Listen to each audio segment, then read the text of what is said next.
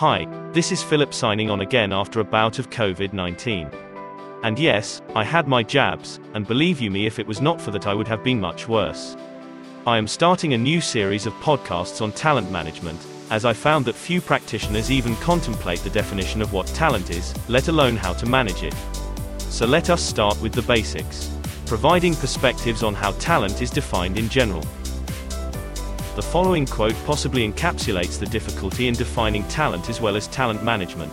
Studying talent management is complex because talent is a socially constructed idea whose meaning is not standardized, self-explanatory or obvious. McDonnell and Wiblin, 2020.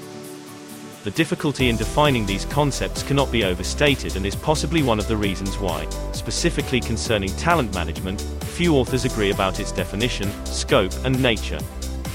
Concerning talent, a logical starting point for clarification, there seem to be two broad perspectives.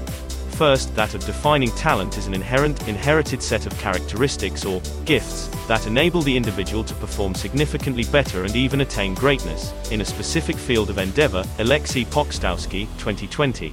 And related to this is the acknowledgement that such talents might be inherent and inherited but need to be developed to attain the full expression of potential. Alexei Pokstowski, 2020. Schoenfelder, 2010. In sport, authors acknowledge that there are two aspects to the idea of natural talent or gifts early detection and development.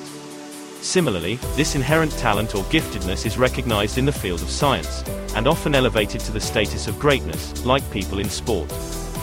Authors such as Prieto Ayuso et al. 2020 go further and indicate that this inherent talent refers to a combination of psychomotor, interpersonal, intrapersonal, cognitive, and creative abilities that enable performance.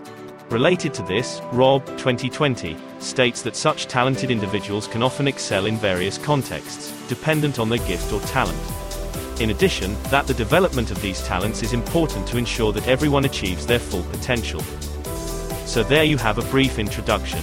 Next time we will look at how organizational practitioners tend to define talent. This will bring us closer to the notion of talent management and its distinguishing characteristics. Philip signing off and stay safe.